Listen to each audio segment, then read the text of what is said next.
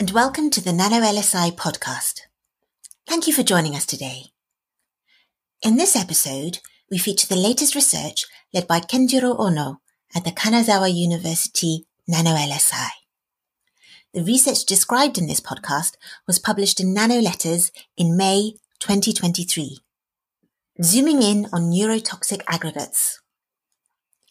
Researchers at Kanazawa University report in Nano Letters how high-speed atomic force microscopy leads to insights into processes relevant to Alzheimer's disease.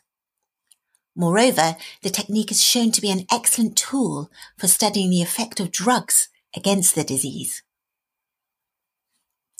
According to the amyloid hypothesis, Alzheimer's disease, the most common type of dementia, is caused by flaws in the production, accumulation, and disposal of amyloid beta in the brain.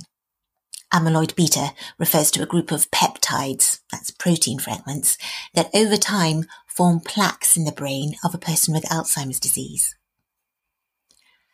Drugs aiming to reduce the aggregation of amyloid beta have been developed, but recent findings show that different types of amyloid beta aggregates have different contributions to the development of Alzheimer's disease. In particular, intermediate aggregates, such as protofibrils, are more toxic than the actual final fibrils, the main component of amyloid beta plaques. A precise understanding of the complex aggregation pathways is therefore necessary for the further development of efficient drugs against Alzheimer's disease.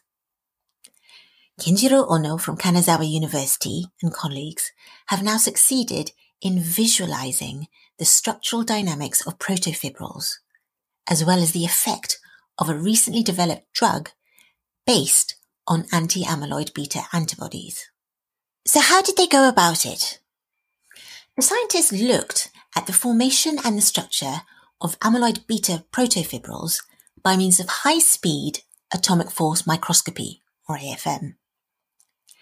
The latter method has in recent years emerged as a powerful nanoimaging tool for studying biomolecules and their dynamics at high spatiotemporal resolution.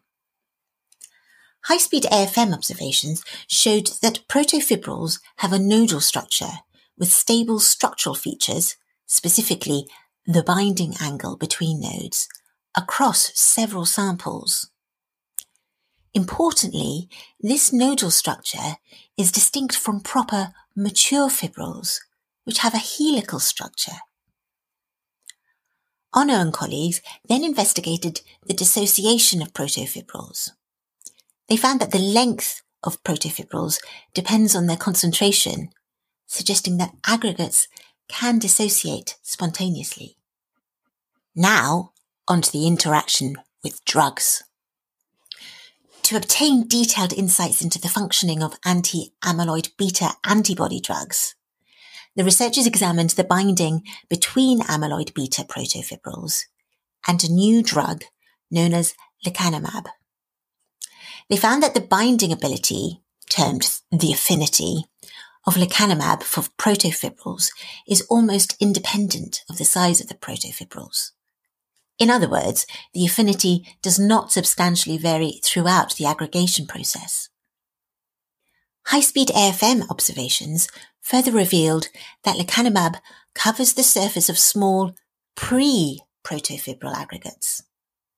In doing so, the drug inhibits the further aggregation into protofibrils, which in turn prevents the formation of proper amyloid beta fibrils and plaques. The results of Ono and colleagues provide direct evidence of a mechanism through which an antibody drug interferes with the amyloid beta aggregation process.